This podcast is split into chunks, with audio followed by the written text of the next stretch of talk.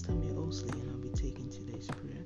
Today's prayer is taken from Psalm 119, verse 30 to 31. I'm reading from Amplified Version.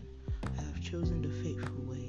I have placed your ordinances before me. I cling tightly to testimonies, to your testimonies, O Lord. Do not put me to shame. Let's move on to the prayer points. Lord,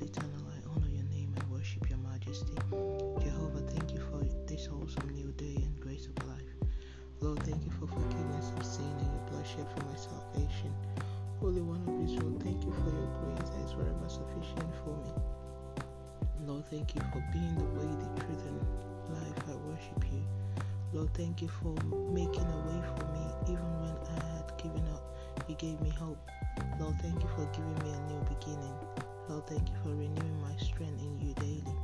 Father, thank you for divine turnaround over every situation in my life. Lord, thank you for removing every delay my path. Lord, thank you for changing my story and for giving me a new song. Lord, thank you for the life of the verses, for this daily prayers all impacted by it in our household, for wonderful works you're doing in our lives. Only you deserve all the praise.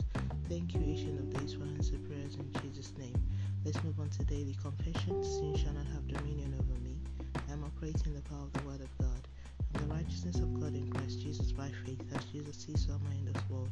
God journey. The Lord has begun a new thing in my life, and He will complete it to the glory of His name. Grace speaks over my life, so I will never be disgraced in Jesus' name. Amen. And that's today's prayer from being inspired by His word. Today is the 22nd of April, 2023. All glory be to God. Hallelujah. Remember, Jesus loves you so much.